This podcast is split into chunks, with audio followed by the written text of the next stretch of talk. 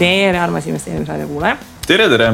meil on siin märtsikuu viimased päevad ja saade numbriga sada kaheksakümmend ja mida muud me siin äh, esimeste kevadpäikesekiirte käes teeme, kui hakkame rääkima pensionist.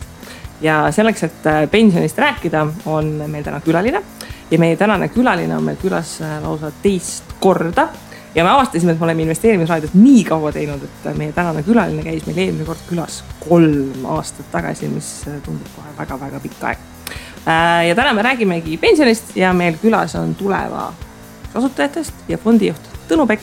tere, Tõnu. tervist.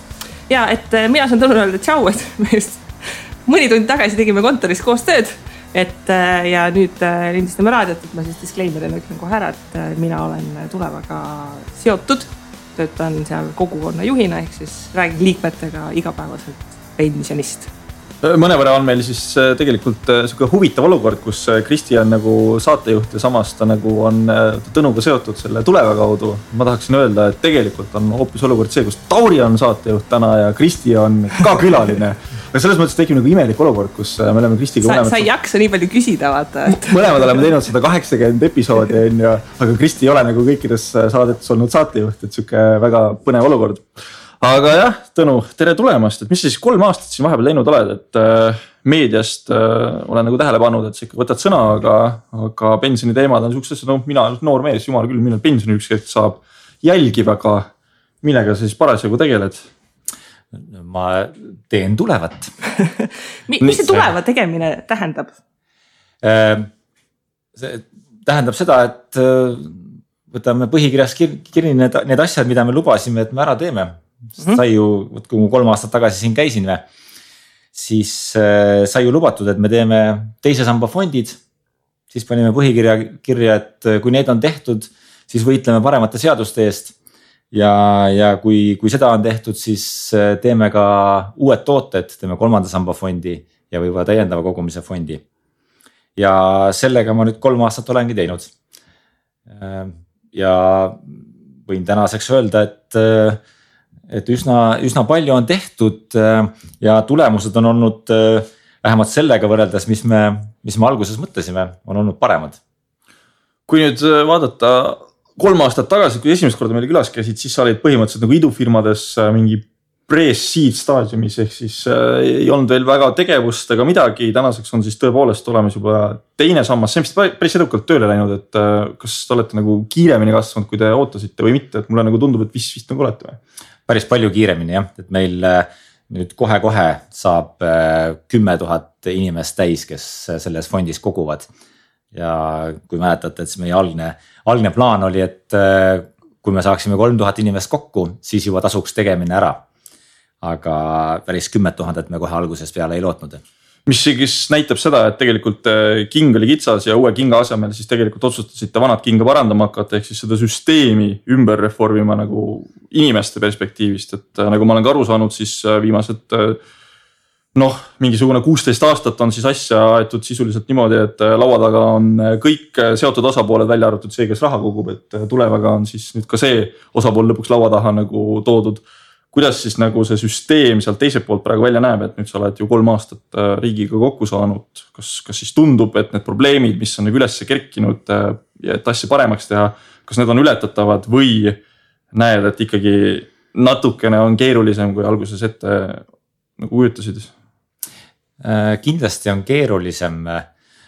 kohe, kui me alustasime, siis võib-olla esimese aasta oli üsna selline tunne, et me me põrutame peaga vastu seina, et äh, äh, süsteem oli, noh, võib aru saada, et kui sa tuled ja räägid, et teil on midagi kehvasti, siis äh, eks inimestel on esimene reaktsioon on tõenäosus tõmbuda kaitsesse. aga ma ütleks, et viimased aasta, viimane aasta on, äh, on toimunud päris suur läbimurre. Äh, ma arvan, et noh, see, mis on rahandusministeeriumist nüüd välja tulnud, võib-olla kõige viimasem asi, see, see viis, kuidas äh, pensionifondi valitakse nendele, kes ise seda valida ei oska. Äh, need uued seadused on juba, on äh, hoopis teise tasemega minu meelest, et neis on vähem seda finantssektori mütoloogiat ja soovmõtlemist ja reaalselt sellist tõestuspõhist analüüsi ehk siis analüüsi koguja seisukohalt, et mis siis kogujale parema tulemuse teeb? Kui äh, mina kaks tuhat kuusteist lõpus Tulevas tööle hakkasin, siis minul oli selline huvitav tiitel, ma olin Tuleva esimene töötaja, eks ju, enne seda kõik olid tublid vabatahtlikud. Et äh, ja ma enda meelest ma arvasin, et ma saan aru sellest, kuidas see pensionisüsteem toimib ja siis ma hakkasin tulevast tööle ja siis ma sain aru, et seal on nagu hästi palju huvitavaid nüansse, millest mitte keegi aru ei saa, et ma küsikski sellise küsimuse, et Tõnu, et kas sa nüüdseks saad nagu päriselt aru, et kuidas kõik see süsteem, kõik nüansid ja igasugused imedetailid töötavad? ei, sest et sina täna rääkisid mulle midagi kolmandast sambast, mida ma, mida ma tegelikult ei teadnud. et äh, ikka kuskilt nurga tagant äh, ilmub asju välja Äh, mis äh, juba kinnisilmi on toimunud, toiminud mitu aastat, kümned aastad võib-olla. ja mille mõistlikkuses on äh, tõsine põhjus kahelda. aga, aga jah, ma õpin kindlasti järjest iga päev juurde oota, aga võtame selle kolmanda samba siis ette, kui tuleva fondijuht Tõnu Pekk ütleb, et ka kolmandas sambas on asju, millest tema aru ei saa, siis kuidas peab ennast tundma see lihtne inimene Tauri, kes siin Tõnu kõrval praegu istub ja vaatab kolmandale sambale otsa, ütleb, et et see vist on nagu see Tartu Ülikoolis need äh, maja küljes olevad kivist sambad, et ega rohkem nagu aru ei saa, mis kolmas sammas üldse nagu tähendada võib. et äh, räägimegi siis natukene sellest kolmandast sambast, miks ta täna sihuke on, nagu ta on ja, ja miks, mida tuleva nagu tahab seal teha. Ja ennem kui ma siis saadet tegema hakkasin, ma vaatasin nagu natuke statistikat ja üks asi, mis mul silma jäi, oli see, et kolmanda samba äh, fondide maht on umbes sada seitsekümmend miljonit eurot kui me võrdleme seda nüüd teise sambaga, kus on vist kohustuslikus korras kogutud kokku üle nelja miljardi, siis äh, noh, kolmanda samba osakaal te teisest sambast on suurusjärgus viis protsenti, kui sedagi. tundub, et seda asja on turundatud umbes samamoodi nagu, ma ei tea, naiste hügieenisidemed meestele, et äh, kõik saavad aru, et see asi nagu õige ei ole, aga mõni hull ikka ostab. Miks ta nii halvasti nagu siis turundatud on? mis võrdlus okay. no nüüd... vähemalt seekord ei tulnud lambaid sellele küsimusele vastates ma selle niiviisi sellest, selle sidemete teemal mingisugust seisukohta ei võta, aga äh, minu meelest see kolmanda samba disain ja selle noh, tema tänane seisukord näitab täpselt seda, et äh,. et ega kui riik ei võta vaevaks, et äh, ja eesmärgiks, et me peame tegema sellise süsteemi, kuhu inimesed hakkaksid võimalikult palju raha koguma äh, ja loodab, et äkki see kuidagi iseenesest juhtub, selline süsteem tekib.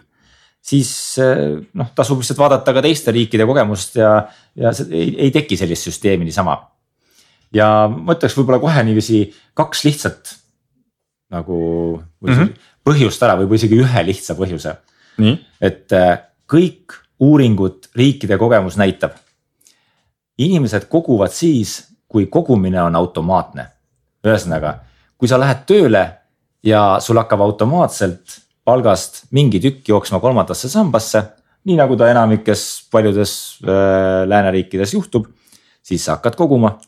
võid sealt alati lahkuda, kui sa soovid.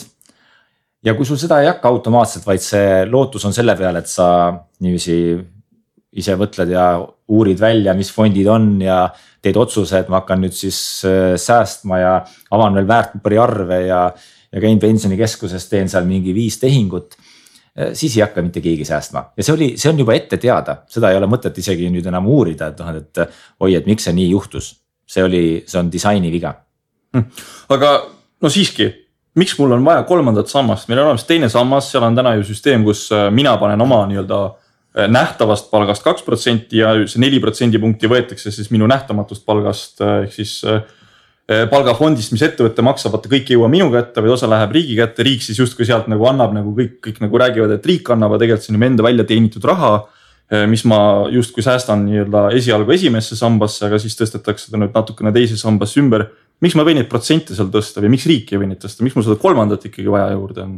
Oi, selles on täiesti nõus, et sul noh, tegelikult ei ole ühtegi sammast vaja, et sul on, sul on vaja lihtsalt äh, sul on nagu mõistlik endal äh, tuleviku jaoks veidikene tänasest palgast kõrvale panna, eks ole. ja kas selle asja nimi on sammas või, äh, või konto või, või noh, või mingisugune muu asi või tööandja pension, siis noh, see selles ei ole ju tegelikult, sind ei peaks see üldse huvitama mm -hmm.. peaasi, et see oleks äh, valutu, kuna sina ju ei tunne oma seda kuuekümne viie aastast teisikut, kes seda raha kunagi kasutama hakkab. sa muidu niiviisi kui sa peaksid lihtsalt mõtlema, et ma panen tema jaoks midagi raha kõrvale, siis sa võib-olla paned veidi vähem. kuna, kuna sa ei suuda sellega samastuda selle, selle inimesega. ja teine ja kolmas sammas on lihtsalt meil sellised seadusandlikud terminid, millest tõepoolest, ma arvan, inimene ei peaks, inimene ei peaks mõtlema selle peale, et tal on teine või kolmas sammas aga kui selle kolmanda samba statistikat vaadata, siis kolmandas sambas hästi tugevalt jookseb välja, et nende hulgas, kes koguvad. esiteks nende vanus, kui ma õigesti mäletan, see keskmine vanus jääb sinna mingi neljakümne viie eluaasta kanti. pigem vanem jah. jah, pigem vanem ja et need inimesed, kes kolmandasse sambasse koguvad, on ka need, kelle palk on pigem märkimisväärselt üle keskmise et äh, mingi statistikat ma vaatasin siis, kui keskmine palk oli äkki tuhat kakssada, et siis nende, kes koguvad kolmandasse sambasse oli mingi tuhat kuussada või no mingi selline suurusjärgus vahe oli, et. et kuidas see on kujunenud, et, et see kolmas sammas on äh, noh, et kas, kui sa oled nelikümmend viis, et kas siis see tuleviku mina on juba kuidagi natukene lähedasem, et peaks tema peale ka mõtlema? ja see on kindlasti inimesed, kes jõuavad neljakümnendate keskpaika, viiekümnendatesse. Äh, saavad palju paremini aru sellest, et kuidas on vaja tuleviku nimel natukene säästa Äh, kolmas sammas, noh, kui nad juba teavad, et see vajadus on olemas, kolmas sammas on maksuefektiivne viis seda teha. Äh, tõenäoliselt nad noh, nendel ütleme edasi lükata seda enam nii lihtne ei ole, kuna nad on, võib-olla tunnevad kuklas ja ja ribikontide vahel ja mõnikord ka liigestes hommikul seda, et, et see, see aeg võib-olla võib hakkab, hakkab see aeg lähedale jõudma. Äh, ja et see, see ei ole, selles ei ole midagi imelikku, aga ma, ma ütleksin seda, et kolmandas sambas täna ei ole peaaegu üldse raha, noh, selles mõttes, et eh, kui te mõtlete, et teise sambasse läheb kuus protsenti meie palgast. ja sinna on läinud seda kuusteist aastat ja sinna on kogunenud neli miljardit eh, eurot. kolmandasse sambasse võiks minna viisteist protsenti meie palgast ehk siis üle kahe korra rohkem. ja seda on võinud sinna minna juba kakskümmend aastat. sinna on kogunenud umbes nüüd koos kindlustustega kokku kolmsada miljonit ühesõnaga, sinna ei ole mitte midagi kogunenud. et see kolmas sammas äh, niiviisi tänases mõttes äh, jaa, et äh, sellisel viisil pole seda suudetud tööle panna. No kui teeme kiriku keset küla ja teeme niimoodi, et me paneme mitte kaks pluss neli protsenti kõrvale, vaid me tuleme kuskile keskele kokku ja paneme sinna näiteks enda poolt brutopalgast kuus protsenti, riik paneb veel neli protsenti juurde ja ongi see kogu teema lõpetatud, meil on üks sammas, kuhu me korjame ja kõik peavad koguma sinna seda raha, vahet ei ole, kas sa oled siis rikas või vanem ja kui sa tõesti oled rikas, sul rahaga midagi teha ei ole, siis meil on neid äh, huvitavaid aktsiaid Tallinna börsil küll, mida kokku osta võib. miks see plaan nagu hea ei ole?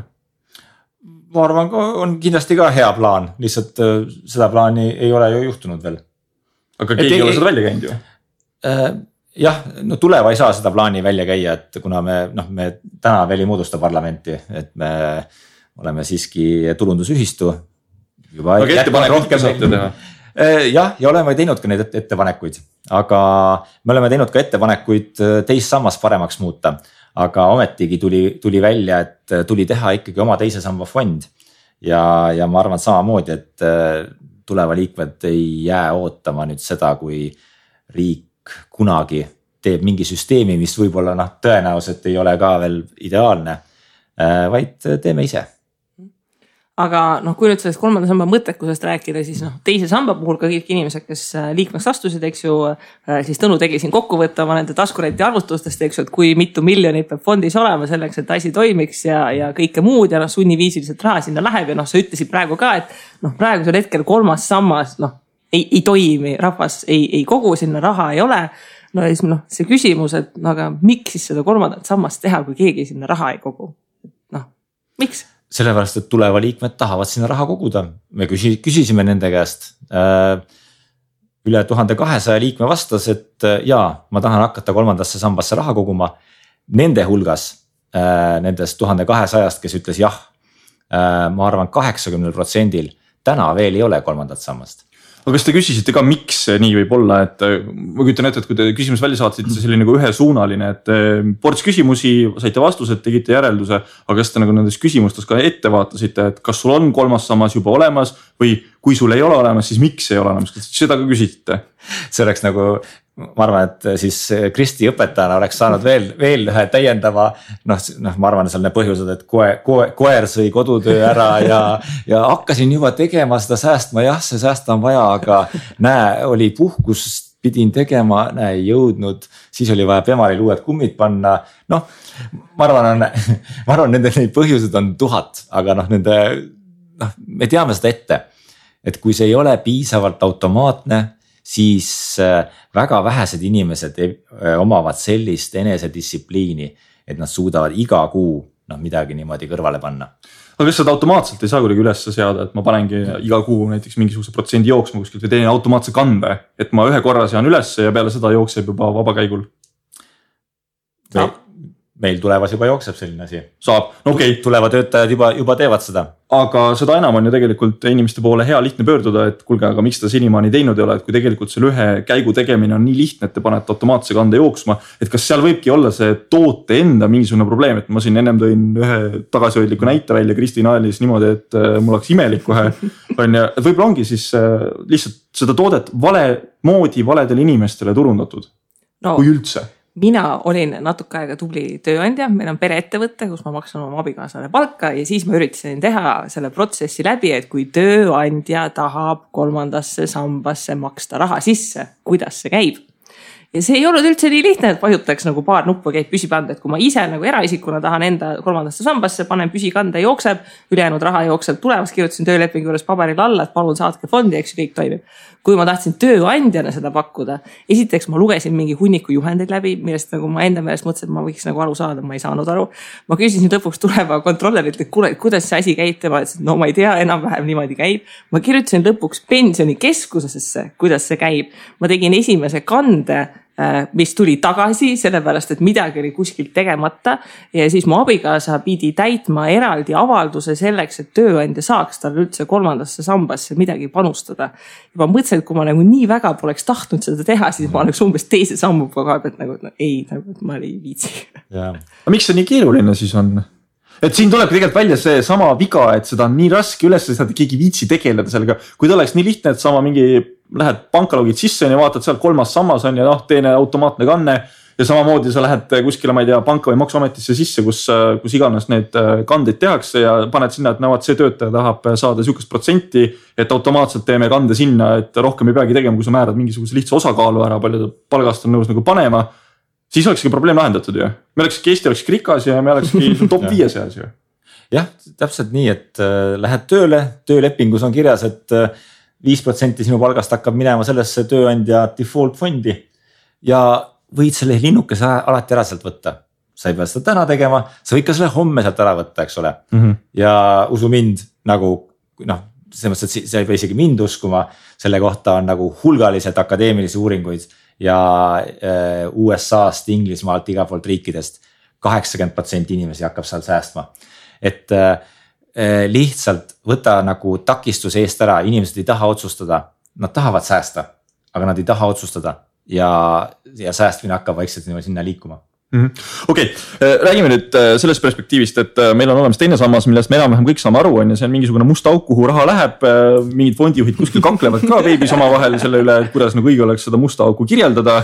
aga suures pildis Tauri vaatas oma kontot on ju, sellepärast et meil siin targad poliitikud panevad valitsust kokku ja tuleb igasuguseid põnevaid väljaütlemisi välja ja selle najal ma siis vaatasingi, et palju mul siis sinna nagu raha kogunenud on olen oma tubli mingisugune kaheksa aastat tööd teinud, noh ligikaudu kümme tuhat eurot olen võib-olla siin kokku suutnud kraapida, on ju. ei tundu nüüd äh, nii suur summa, mille pärast siin üldse nagu noh, taielda väga. aga mis on siis nüüd ikkagi selle teise ja kolmanda samba nagu lõplik vahe, kas sa oskad mulle öelda, noh lifti kõnet tead, eks, mis on, et kui me ja. sinuga koos läheme sinna kuuekordsesse maja, majja. siis sa pead eriti lühike liftisõit siis. no Eestis pole väga kõrgemaid maju on ju, et siis sa pead äh, selle hetkega, kui ma sealt uksest koos sinuga sisse astun, selgita mulle ära mulle, et mis see kolmanda ja teise samba vahe on, et kas sa suudad seda mulle praegu nüüd teha? jah, davai. teine sammas on kohustuslik ja, ja kolmas sammas on vabatahtlik säästmine.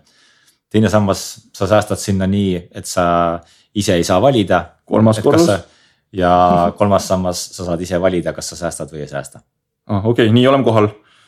aga ütleme niimoodi, et vaata, ma vaatan maasikatele peale, ma tean, ma tahan neid süüa, aga kui sa praegu räägid mulle teisest ja kolmandast sambast, kohustuslik, vabatahtlik mm., no ei teki seda isu kuidas sa saad nagu mulle seksikaks selle teha niimoodi, et meie kuulaja nüüd äh, homme päev sulab ja esimene asjana, kui tuleva kolmanda samba fond on üleval, ta jookseb sinna kohale äh,? ei saagi äh,, ma arvan äh, kui, kui keegi oleks nagu leiutanud viisi, kuidas äh, pikaajalise säästmise tooted seksikaks teha, eks ole, siis äh, noh, siis ma, ma kirjutage mulle, ma, ma tahan, tahan seda näidet näha. Äh, no põhimõtteliselt loto on ju. sellepärast nüüd on nagu kaks valikut on, kuna noh, lihtsalt see asi ei ole seksikas. siis äh, selle nagu plaani disainil on kaks varianti. Üks variant on see, mida on valinud sellised kindlustusseltsid ja, ja pangad, on see, et okei okay,, meil neid vabatahtlikke säästmise tooteid ei osteta, neid müüakse. tuleb müügiväele anda komisjonid peale ja siis noh, küll me mõnele ikkagi selle nagu selle sealt kurgust alla tambime. Ja teine variant on see, mida kasutavad sellised äh, intelligentsed riigid ja, ja, ja ettevõtted on see, et tee see vaikimisi valikuks, et inimene ei peagi seda kunagi valima. Hmm.. ja siis hakkab raha sinna minema aga kui inimene ei pea valima, siis kus inimene üldse teab, kus sammastes ta raha on, et kui me liiga palju neid süsteeme üles seame ja ühel hetkel peab pensionile minema, siis on see, et oota, sul on kuskil seal, seal, seal sambas mingisugused summad on ju, siis sul on võib-olla erainvesteeringud veel kuskil. Kuidas ma jaksan sellel kõike kätt pulsil hoida? No.. selles mõttes, kes teeb mulle neid väljamakseid lõppkokkuvõttes, kus ma tean, palju mul raha on, kuidas ma selle info nagu kätte saan? selles mõttes on, äh, tegelikult on riik meil siin töö ära teinud nüüd just möödunud aastal. On kolmas sammas istub samas kohas, kus sul teine sammaski. ja kogu lugu, sa ei pea mitte midagi muud tegema, lihtsalt on kaks eraldi rida, siin on teise, teine sammas, see on kolmas sammas mm. -hmm. okay.. ja ongi kõik Äh, ja inimene noh, arvestades, et enamus inimesi ei, ei oma neid muid investeeringuid. et siis, äh, siis sellel inimesel ei olegi mujalt, mujalt vaja vaadata, kui vaatab. kas internetipangast või, või pensionikeskusest oma pensionikonto seisu ja seal on kõik näha ja, et kes kolmandasse sambasse koguvad, kes panid tähele, siis vahepeal siin äh, olid mingid teadaanded, et ei saa osakuid osta, müüa, vahetada ja mingeid muid asju teha, siis kui käis see suur migreerimise protsess et siis, kui mina veel kolmanda samba avasin, siis tuli teha selleks eraldi väärtpaberikonto selleks, et sa saaksid koguma hakata, siis nüüd on sul see pensionikonto by default lihtsalt ütled. tahan kolmandat sammast ka ja asi toimib hmm.. Tõnu, mäletad, kui me siin liftiga sõitsime, eks ju, Kristi juurde kuuendale korrusele, siis äh, sa rääkisid seda, et kolmas sammas on vabatahtlik. Äh, räägi mulle sellest vabatahtlikkusest natukene, et ma nüüd ei saa väga hästi aru, et mis selle samba mõte siis on, kui ta nii väga vabatahtlik on. kas see tähendab seda, et ma saan oma raha iga hetk sealt kätte või mitte? ja kolmandas sambas sa võid raha pärast viis aastat pärast alustamist. et seal on see väike piirang on sees, et sa, sa pead nagu esimesest sissemaksest peab olema möödas viis aastat. aga, ja siis sa saad raha välja võtta lihtsalt eh, kuni viiekümne viienda eluaastani võetakse kogu summa pealt tulumaks kinni ja, ja edasi on tulumaks vähendatud määral. saad välja võtta ükskõik, kas ühe, ühe summana või või jupikaupa või ostad ka endale kalli pensionikindlustuslepingu, mida iganes ma räägin sulle ühe väikse saladuse, et äh, me siin Kristiga oleme ka teinekord vaata rääkinud sellest kolmandast sambast ja ta läheb millegipärast jumala pöördesse sellepärast, et mingi kolmanda sambal on äh, tulumaksu tagastus olemas. Äh, kas see mingi kuus tuhat eurot võid vist koguda kolmandasse sambasse tulumaksuvabalt? igal aastal. iga aasta ehk siis umbes suurusjärgus viissada eurot kuus, on päris, päris suur summa seda nagu täis teha võib-olla sihukesel tavainimesel võib päris keeruline olla, et kui sa just jah, ei ole väga julge ettevõtja, kellel on siin kümme tuhat eurot tiksub, eks ju mhm. kontole. Et äh, selles mõttes tundub, et see piirang ei ole nagu liiga madal ja ma saan nagu sellest Kristi motivatsioonist aru, et see on see gamification element ka juures olemas, kus sa siis saad ennast nagu kõrgemale, kõrgemale mängida, et kas sa saad selle kuus tuhat aasta jooksul täis või ei saa. okei okay oletame, et äh, Kristi saab kümme tuhat eurot kokku aasta jooksul, eks ju. sellest kuus tuhat siis on, äh, ma saan aru, tulumaksuvaba, selle hulgas sa saad siis nagu tulumaksu tagasi taotleda. aga oletame, et ma nüüd mingi hetk tahan välja võtta see neli tuhat eurot, mis ma olen nagu selle tulumaksuvabastuse alt äh, mitte rakendatava summa nagu sisse pannud. kuidas see siis käib, kas ma pean sealt ka mingit tulumaksu maksma? ühesõnaga vastus on, et ära pane kolmandasse sambasse rohkem kui tulumaksuvaba, kui see tulumaksuvabastusega summa, see ei ole mõistlik hmm,. vaadake, mis välja tuli, mina selle peale tegelikult ei tulnudki.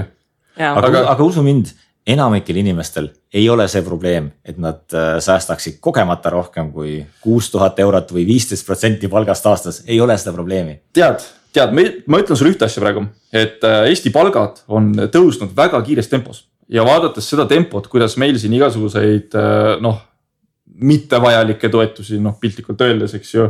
nagu siin lastetoetus üheksateist eurot oli meil viimased viisteist aastat vist paigal, et muutunud kuskile, mis sest, et elu läks kogu aeg nagu kallimaks.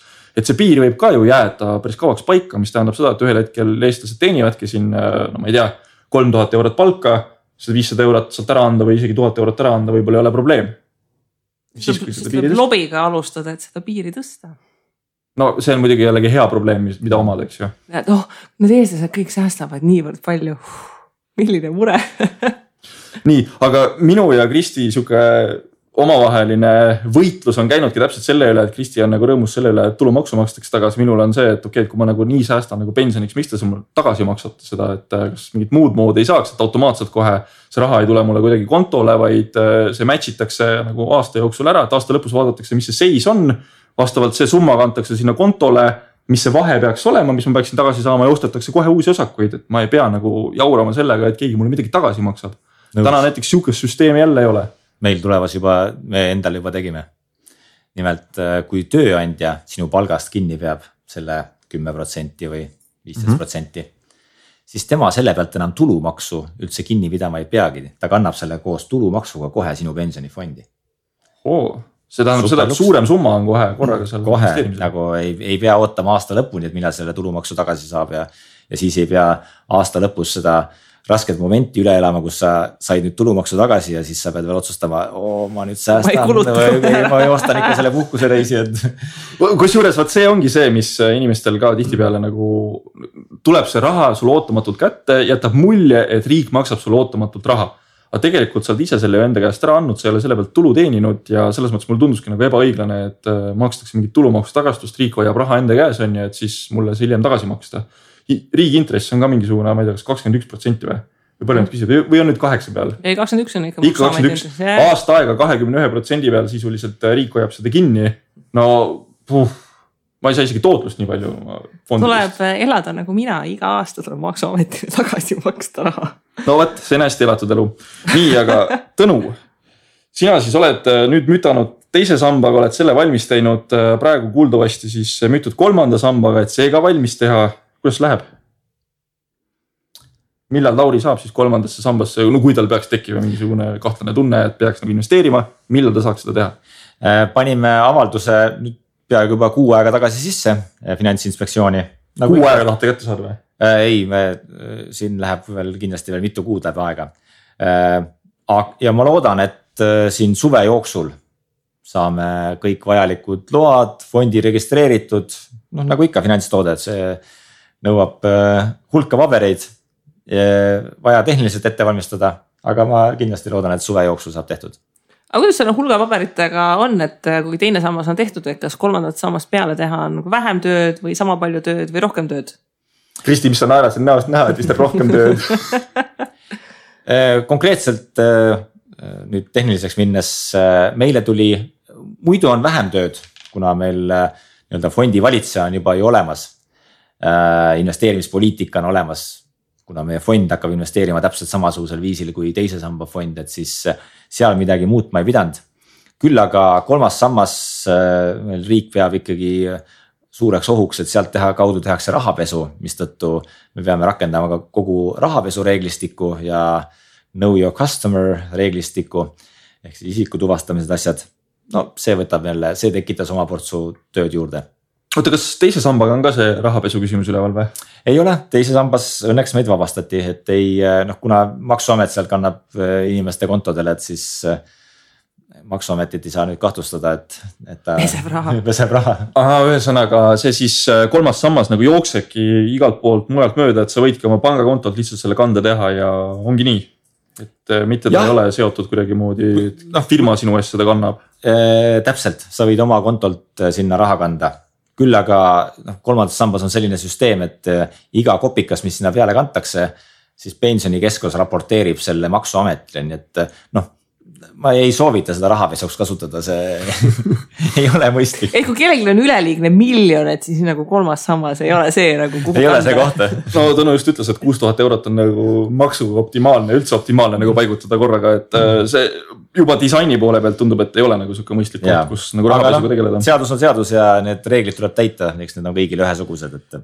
tead, aga ma küsin selle üle, et kas see maksupettuse teostamine nagu sihukesel viisil üldsegi, kas see on nagu kuskil maailma praktikas olemas ka, et keegi nagu no, analoog meie süsteemile ja on nagu selle maksupettuse läbi seal teinud või rahapesu läbi viinud. et äh, mulle lihtsalt tundub see sürreaalne, et me võitleme teinekord sihukese lohega, millega nagu ma ei tea kas ongi üldse mõtet äh, võidelda, et me, kas me ei saa ju lõpuni teada, kust see raha täpselt tuleb. Tauri paneb näiteks tuleva kolmandasse fondi, mis. madratsi alt võetud. ja võtan raha, tulengi, panengi sinna sisse kuus tuhat euri on ju, tekib küsimus, et oot, kust sa said selle, et madratsi all sa küll ei hoia sihukest no. summat ju jah, aga me raporteerime selle ühtlasi nagu pensionikeskus raporteerib selle maksuametile ja maksuamet võrdleb seda sinu selle aasta tuluga, et. ei no jaa, aga kuule. selgitab välja, tema, tema, ma olen nõus, et eh, ei eh,, ei tea näiteid eh,, aga noh, ma ei ole ka spetsialist rahapesu eh, valdkonnas eh,. võib-olla on eh,, võib-olla on mingi oht rahapesule siin. Ma siiski arvan, et eh, noh, kui riik tahaks, et meil oleks eh, kolmas sammas elavam toimiks paremini, oleks madalamate kuludega, siis äh, tõenäoliselt on see üks koht, kus nad võiksid vaadata ka natukene reegleid üle hmm.. aga see ei ole peamine probleem meil kolmandas sambas.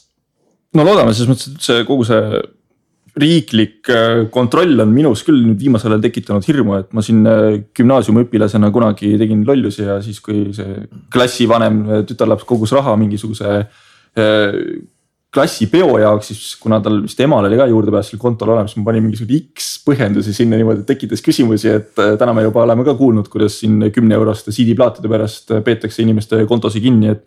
et ma loodan, et äh, sellised asjad ei saa tõesti meile pensionisüsteemis takistuseks.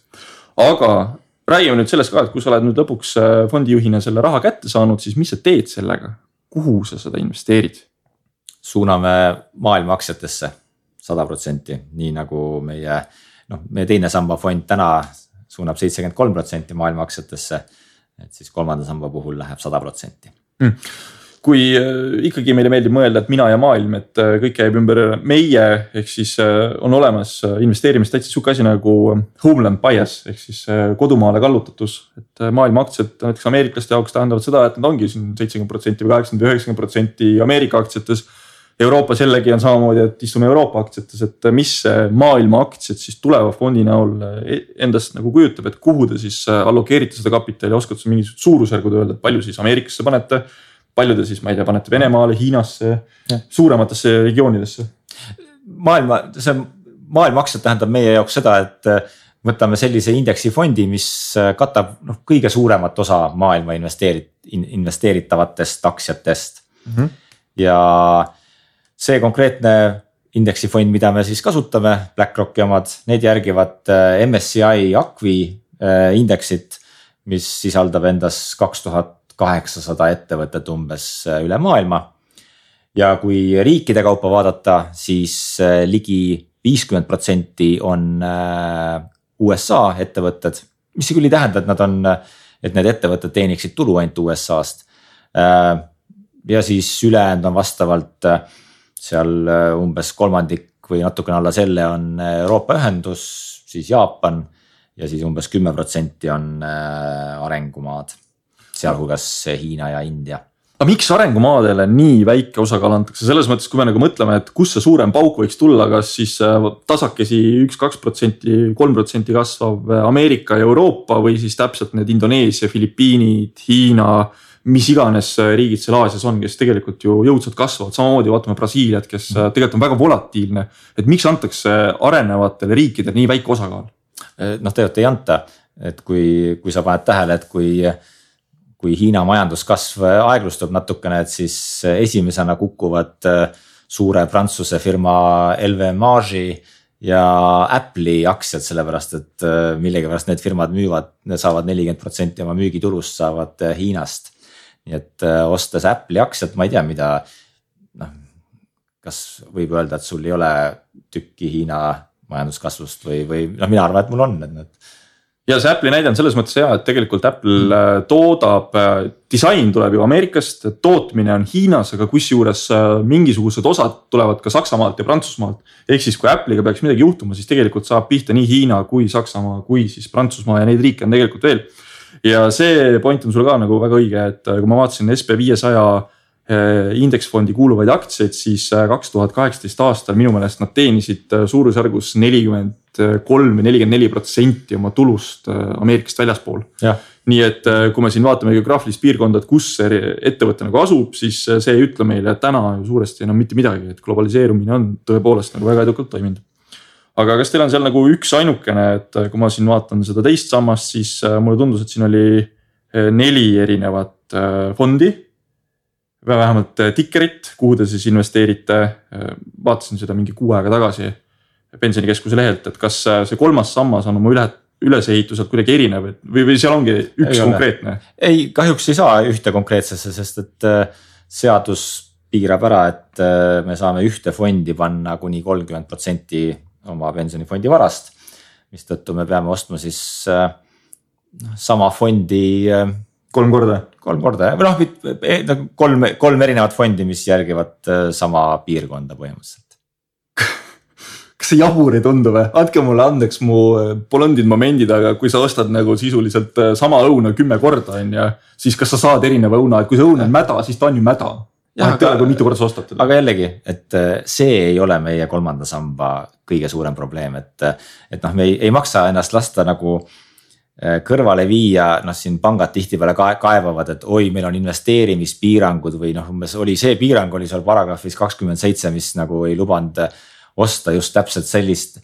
see ei ole meie kolmanda samba peamine piirang või peamine probleem. meie kolmanda samba peamine probleem on see, et sinna ei saa täna väga lihtsalt automaatselt raha säästa võin Taurit lohutada sellega, et äh, enne seda investeerimispiirangute muudatust äh, oli kümme protsenti, kui ma õigesti mäletan, see ja. piir. et äh, LHV, kui tuli oma selle vabatahtliku indeksiga, siis seal alguses oli kümme või üksteist erinevat fondi, mis olid kõik suhteliselt sarnased maailma. ka meie, ka meie esimeses portfellis õnneks me enne, enne käivitamist juba see seadus muutus ja saime, saime mõistlikumaks aga, aga ma ütlen, see, see tegelikult noh, see ei ole, see ei ole ausõna, see ei ole nagu probleem. et see on, see on üks väike selline asi, mis noh, võtab natukene aega aga see ei põhjusta nüüd äh, kõige suuremaid probleeme selles meie süsteemis. oled sa selles mõttes kindel, et äh, kui me ikkagi läheme sinna selle küsimuse juurde, et äh, lihtne Tauri tänavalt tuleb, on ju, et meil on siin räägitud kapi indekseerimisest, kus siis enne tuleva tulekut oli väga populaarne see, et sisuliselt aktiivsed fondid ostsid endale SB viiesaja indeksfonde, noh seal võis teinekord isegi kaks või kolm erinevat indeksfondi korraga leida nagu ühest fondist, et mul, ma ei saanud küll aru, et mis see, miks ta nagu parem on, aga aga jätab nagu mulje, et näed, ma ostan kolm korda SB viitesadat, järelikult ma saan tuhat viissada ettevõtet, sest kolm korda viissada on ju tuhat viissada. ja seesama loogika jääb mulle ka mõnes mõttes sisse, et kui mina, kes ma olen võib-olla selline inimene, kes hakkab alles seda asja uurima. võtab lahti, vaatab, oh näe, vaata, siin on mingi maailma aktsiad, siin on mingi maailma asi on ju. tegelikult ta peegeldab suhteliselt samat asja, aga lihtsalt on mingisugune nõme kohustus äh, kolmel erineval juhul, noh nüüd on kolm, ennem oli kümme juhtu sisse võtta aga mis mulle jääb esimese hooga võib-olla silma on see, et oh näe vaata, nad võtavad sealt, nad võtavad sealt, nad võtavad sealt. aga ma ei saa sellest aru, et need asjad võivad olla nagu väga ühetaolised. jah äh,, nõus äh, see, et aru nagu arusaadavus, süsteemi arusaadavus on kindlasti, et see asi nagu on, on väga oluline äh,. jah, see võib-olla see piirang, selle piirangu muutmine võib-olla muudaks arusaadavust paremaks, aga ka, ka nagu transparentsuse mõttes ma arvan, see ei ole meie, meil on nagu transparentsusega on kümme muud suurt probleemi enne ees, mis tuleks ära lahendada, kui see, see, et kas sul portfellis on kolm või neli fondi. Tauri, mis sa arvad, kui mitu inimest on päriselt vaadanud, mis nende fondi sees on, peale sinu? Oh,. kui palju neid inimesi on või? no Tõnu ja Kristi ja.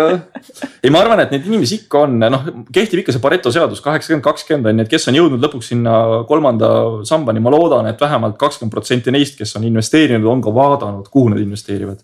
kaheksakümmend protsenti tõenäoliselt ei ole, et eks see loogika kehtib tõenäoliselt ka tuhat aastat peale meie nii-öelda olemasolu siin maailmas, et see ei kao kuskile, aga need noh, minusugust, kes siin tead blogi ka kirjutavad, vaatavad mingit asja, tulevad mingisuguse täiesti arusaamatu järelduse peale ja siis genereerivad äh, mingisuguse postituse kokku ja see läheb siis nagu laiali.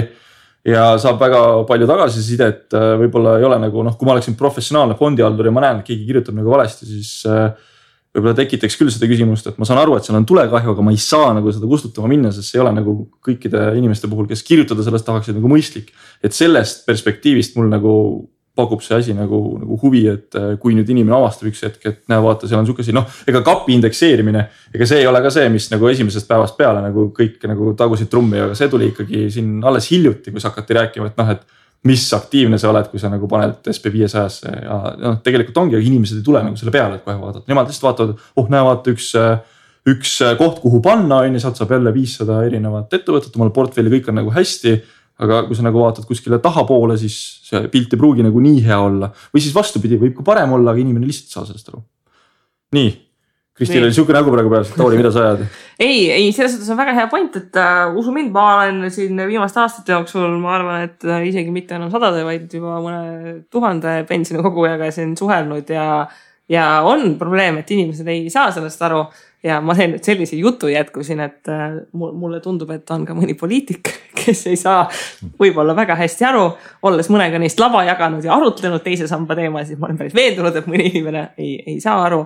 Äh, et noh, me ei saa siin päevapoliitilistest teemadest äh, mööda minna, et ähm, noh, et nüüd siis, kui kuusteist aastat on teine sammas olnud, siis ta on nüüd tõusnud ka poliitiliselt oluliseks teemaks ja, ja selle asemel, et, et siis äh, võib-olla pakkuda mingeid konkreetseid lahendusi, siis ähm, tundub, et on mindud natukene kirvega, et ähm, paneme kinni või noh, teeme vabatahtlikuks või mis siin on lähipäevadel meedias olnud. riigistame, erastame, maksame laenud ära, ühesõnaga hästi palju selliseid uh, selliseid äh, suuri ja kõlavaid ideid, et äh, mida selle teise sambaga teha, et ähm, ja noh, eks tuleva liikmed on ka küsinud, et mis siis nüüd saab teine sammas kinni pannakse, mis me nüüd teeme, kas me lähme laiali?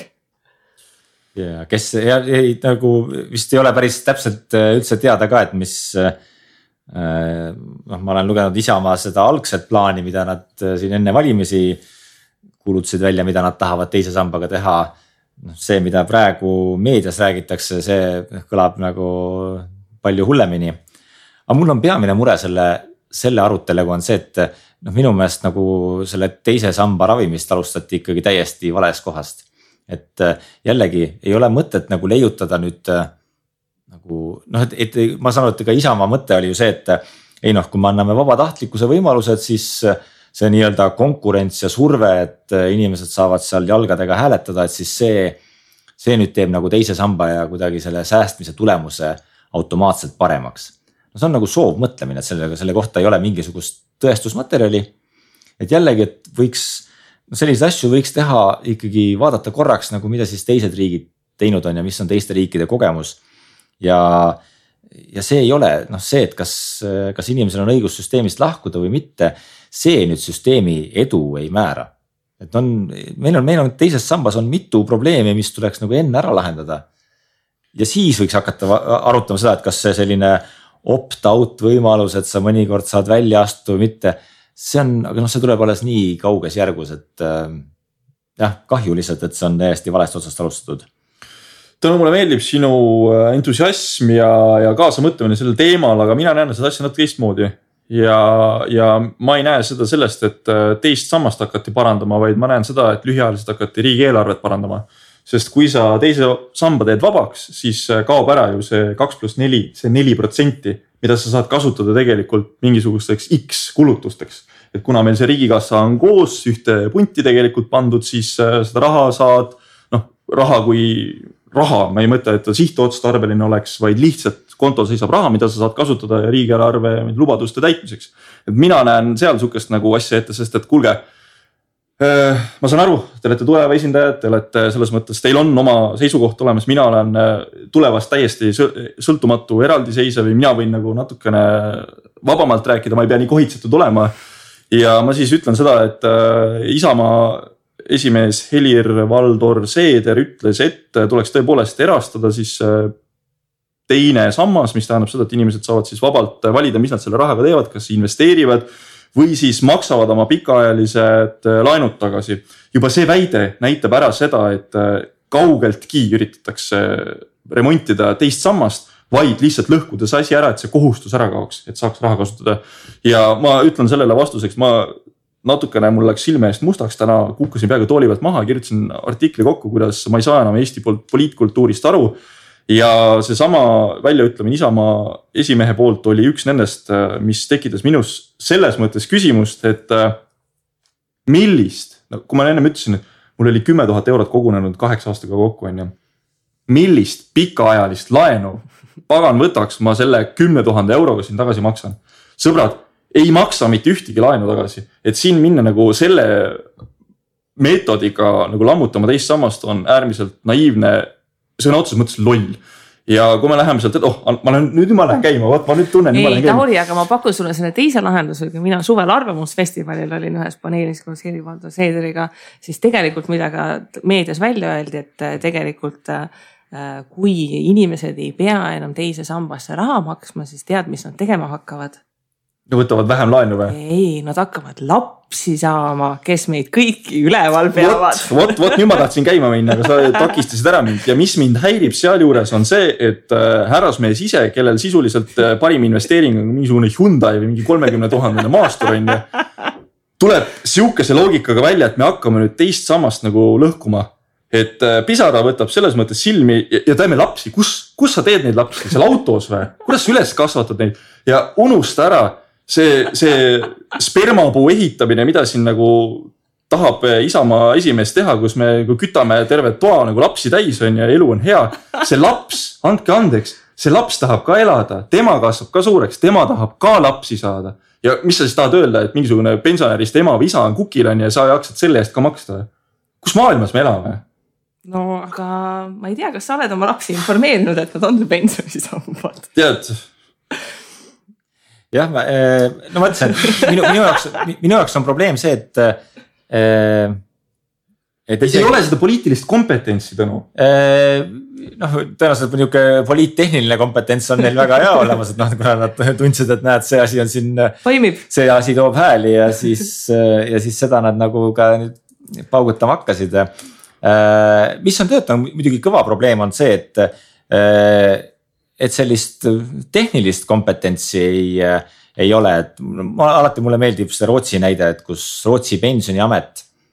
Äh, nendel on tegelikult üks suur missioon, no lisaks sellele, et nad jooksutavad maailma ühte parimat nagu kogumispensionisüsteemi. aga neil on ka suur missioon, on äh, pensionisüsteemide analüüs ja poliitikute ja ühiskonna varustamine Äh, andmetega, mis annaksid neile võimaluse otsustada pensionisüsteemi ja selliste pikaajaliste säästuotsuste ja nende üle. ja mida nad teevad ka, et noh, minu jaoks nagu noh, võib-olla see kõlab nüüd natukene te ei taha mind oma sõbraks rohkem, et mulle hirmsasti meeldib lugeda pensioni, Rootsi pensioniameti aastaaruannet. et see on, see on tehtud, see on väga äge, see on väga ägedasti kirjutatud, see on ka inglise keeles olemas, Orange Report. soovitan Äh, aga just, et see osa on meil puudu, meil noh, tegelikult äh, analüüs käib sellise nagu mingi hüüdlausete tasandil, et.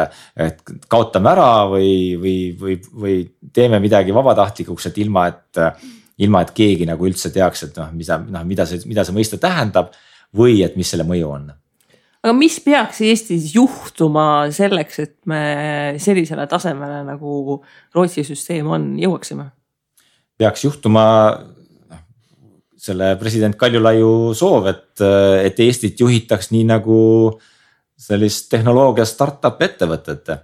ja noh, tõenäoliselt tehnoloogia startup ettevõte ei mõtleks nii, et ah jagaks nagu selle vastutuse ühe teema eest näiteks mingi viie ministeeriumi vahel ära, et noh, sotsiaalministeerium teeb üht-teist, Sotsiaalkindlustusamet teeb nagu mingit kolmandat asja, rahandusministeerium seal nokib veel siis erastame tükikese veel ära pensionikeskusesse, kes siis peab vastutama mingisuguse veebilehe ja registri pidamise eest. ei, ma arvan, et noh, selline tehnoloogia startup vaataks, et okei okay,, meil on siin nagu hetkel on seitse inimest, kes süsteemist teavad.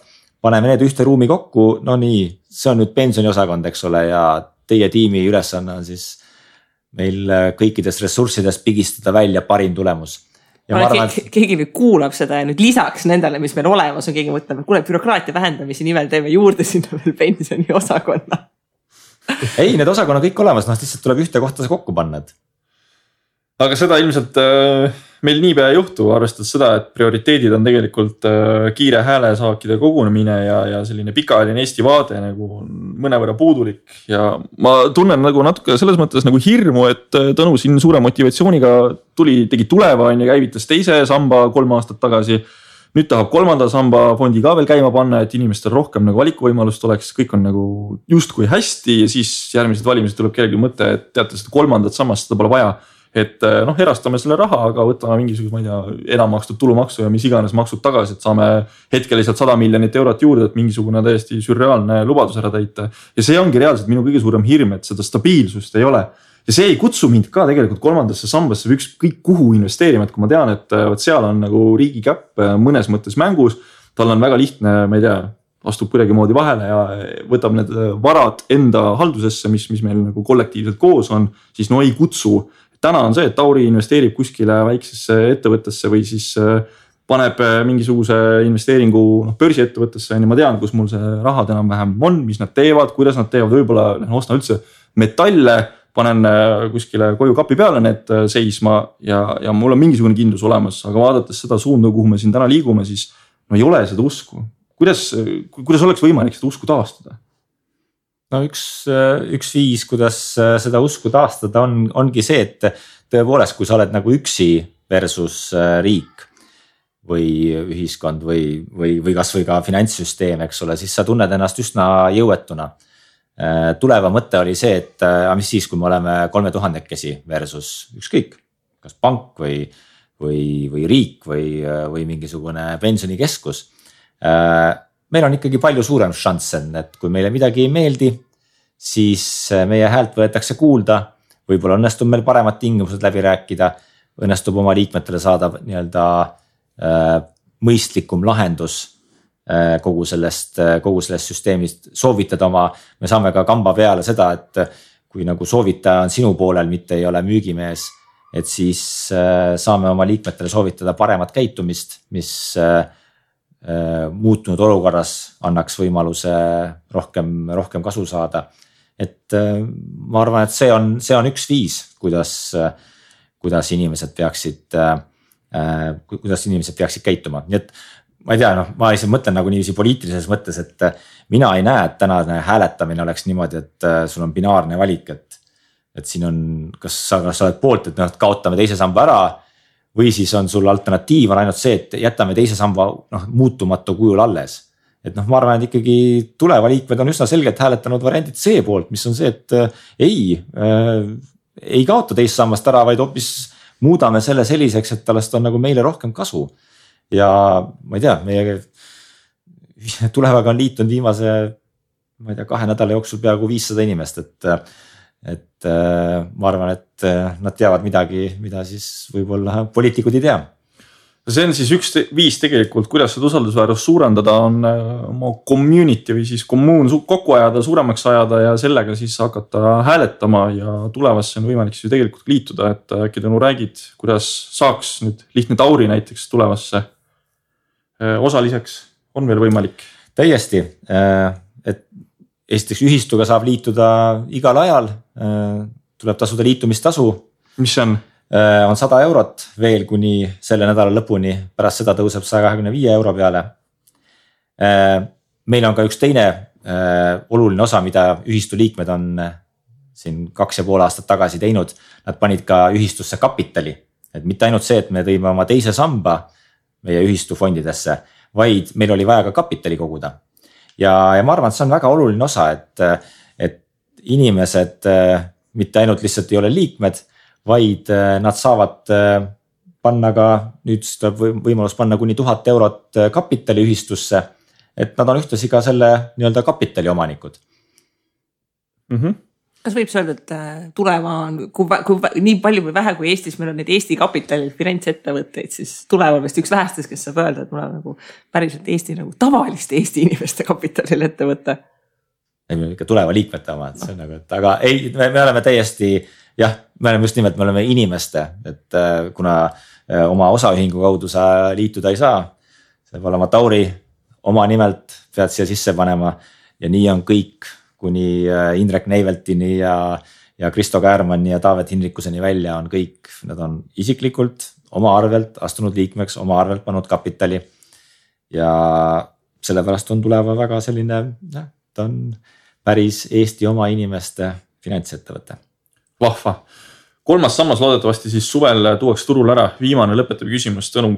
mis siis edasi saab, kui kolmas sammas ka turul on, et äh, tahaks sihukest olevat ka näha, kus siis on äh, finantsteenuste pakett, et inimene tuleb, astub uksest sisse, seal on olemas head inimesed, kes aitavad plaani paika panna ja vajadusel ka siis äh, töösse viia seda finantsplaani, et kas selline mõte ka olemas on? tead, meil on äh, nagu. olemas juba? töös, noh see, see töö, seda tööd me teeme kogu aeg, et meile liikmed helistavad, kirjutavad, saavad kokku, et me, et me räägime nendega, noh aitame neid nende finantsinvesteerimisküsimuste lahendamisel eh, juba täna. Eh, mis meil järgmine samm on, on see, et me oleme tegelikult isegi ka seda liikmetele lubanud juba, et pärast kolmanda samba fondi me teeme ka lihtsa kogumise fondi, et kui et kui sul raha on näiteks, sa teenid raha hoopis oma osaühingusse või, või väljaspool, väljaspool kõiki sambaid saaksid ka raha kõrvale panna. et ka selle asja teeme ära kohe, kui kolmas sammas tehtud on kas see saab olema siis samasuguse loogika alusel need fondid ja asjad, mis teises ja kolmandas sambas on? esialgu küll ja, et äh, see asi töötab, et äh, see ei ole kellegi, et ma arvan, meil nagu täna on eesmärk, on see, et äh, teha inimestele säästmine, meie liikmetele säästmine väga lihtsaks. kui meil on juba varad ületavad miljardit, siis vaatame seda, kuidas, kuidas seda investeerimist veel efektiivsemaks teha, kuidas teha sinna variatsioone sisse, et kui kui keegi just nüüd väga, väga tahab äh, ainult tehnoloogiaettevõtetesse või, või ainult naftafirmadesse raha panna, et kuidas siis seda saaks võimaldada. täna on meil nagu number üks nagu ikkagi, me oleme, me oleme startup, me oleme tehnoloogia startup, kes peab prioritiseerima ja, ja meil on number üks ülesanne on see, et kuidas aidata meie liikmetel lihtsalt säästa. väga mõistlik niisiis, head kuulajad, äh, meiega koos oli täna Tõnu Pekk, kes siis rääkis, äh, kuidas nemad kasvavad miljarditesse ulatuva mahuni. Äh, ma loodan, et seda juba juhtub niimoodi, et kolme aasta pärast räägime ja siis on mingi kümme miljardit olemas, ei ole mingit probleemi. eks ju, Tõnu, alati me paneme siukseid eesmärke siin oma. realistlikke jah, päris realistlik. mõistlik. et äh, me ju kasvame päris kiires tempos praegu, et see natukene ka teistelt veel turuosa ära võtta, pluss siis orgaaniliselt kasvada juurde peaks olema teostatav, nii et äh, kolme aasta pärast tänu näeme siis äh, kümne miljardi pealt vähemalt. väga tore. nii, aga veel viimane see, et kellel nüüd tuli huvi, tahab midagi uurida tuleva kohta, kus ta läheb, tweetib, Facebookib, like ib. tuleva.ee või siis kui lihtsalt Google'isse tuleva sisse trükib, siis jõuab ka. jah, ei ole väga, väga palju tulevaid ei ole, nii et see esimene tuleb, on meie. Nonii, aga teile soovime kõikidele siis äh, kena jätkuvat kevade algust ja kohtume teiega juba nädala pärast ja siis on meil käes juba aprill ja kindlasti saates jälle miskit põnevat. ja Tauri, sinu kohustuslik lõpulause. kirjuta saata meile info at investeerimisraadio.eu proovime vastata esimesel võimalusel, tihtipeale see väga kiiresti just ei juhtu, aga siiski saatke meile kirju. jah aga kuulmiseni, tšau. tšau.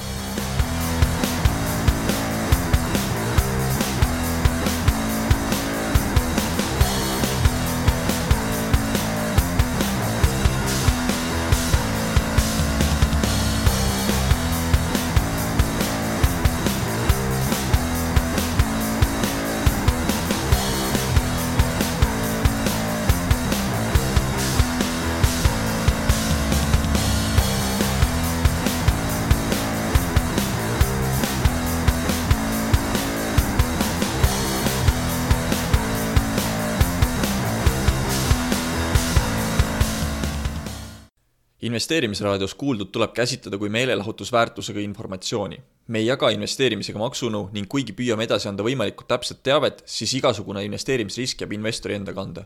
ükski investeerimisraadios nimetatud tehing ei kätke endast soovitust antud vara osta või müüa